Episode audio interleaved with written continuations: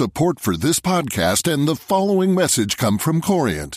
Corient provides wealth management services centered around you. As one of the largest integrated fee only registered investment advisors in the U.S., Corient has experienced teams who can craft custom solutions designed to help you reach your financial goals, no matter how complex.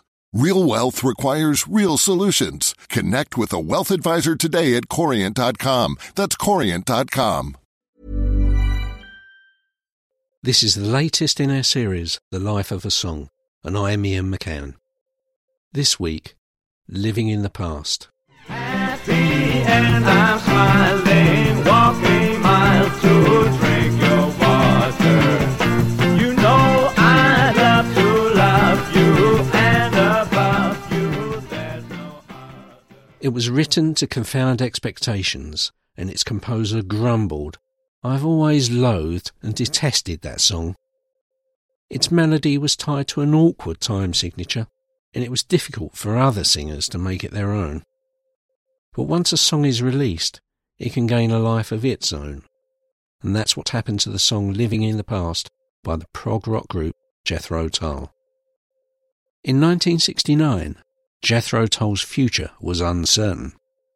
The group had released their debut album the year before, and its title, This Was, made it clear they had already moved on. Their guitarist and joint lead vocalist, Mick Abrahams, had left, and the band had ditched the bluesy rock they were known for. So their manager and producer, Terry Ellis, asked them to write a hit single to, quote, keep the pot boiling, while they formulated their second album. Tull were an underground attraction in British rock, and had barely enjoyed any action in the singles charts. So their singer Ian Anderson was bemused by this request. He told Ellis, Sure, Terry, just give me a couple of hours and I'll run upstairs to my room and write a hit single, as you do. Ian Anderson resolved to create what he called the least commercial thing I could. He wrote it in 5-4 time, making it difficult for dancers. It opened with a bass solo from Glenn Cornick, soon joined by Anderson's flute. Hardly traditional pop fare.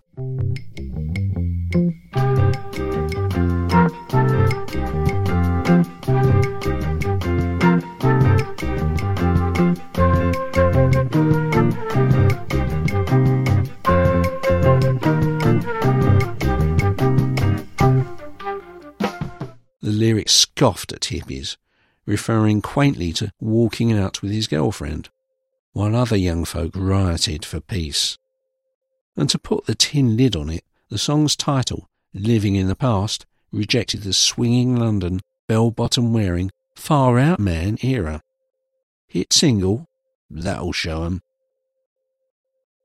However, the song was as catchy as measles, and the string arrangements by Lou Toby warmed it up beautifully. Ian Anderson admitted, when it was first a hit, I used to hide in a corner and cringe.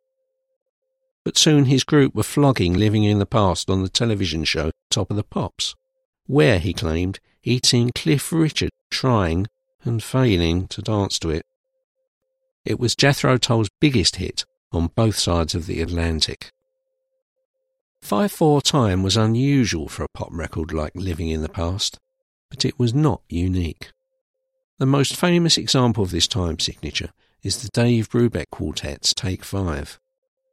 Other songs to utilise this tricky meter include Within You Without You by the Beatles and the Mission Impossible theme. The time signature was perhaps sufficient to deter pub bands from butchering Living in the Past. But jazzier musicians found it quite a simple matter. The Canadian trumpeter Maynard Ferguson delivered a typically brash version in 1971.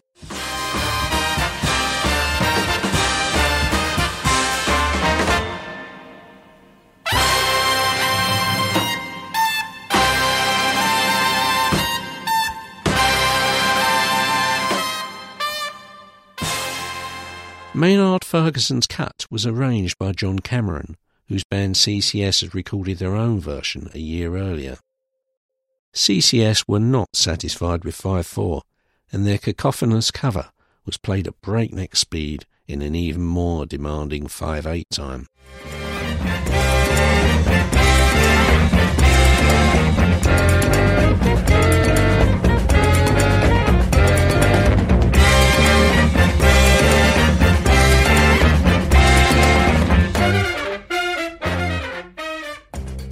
After that, Living in the Past was reabsorbed into pop. The elegant singer Billie Davis made it feel like a bossa nova on her debut album in 1969, with the distinctive bass part performed by Herbie Flowers, who also graced CCS's version.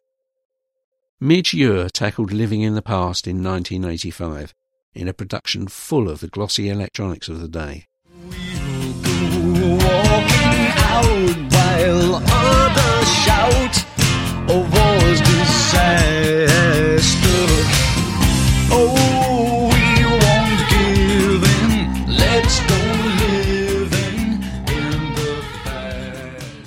The indie band Cud roughed it up a few years later in 1989.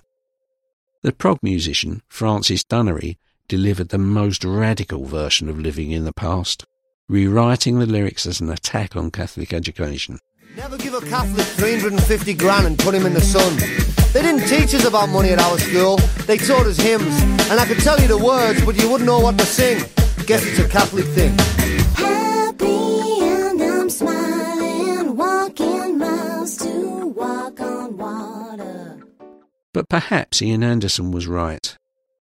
This hit with the catchy hook did not prove commercial in the long term.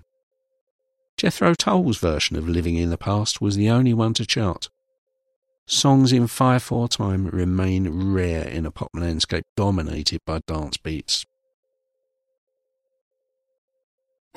For more downloads, go to ft.com forward slash podcasts.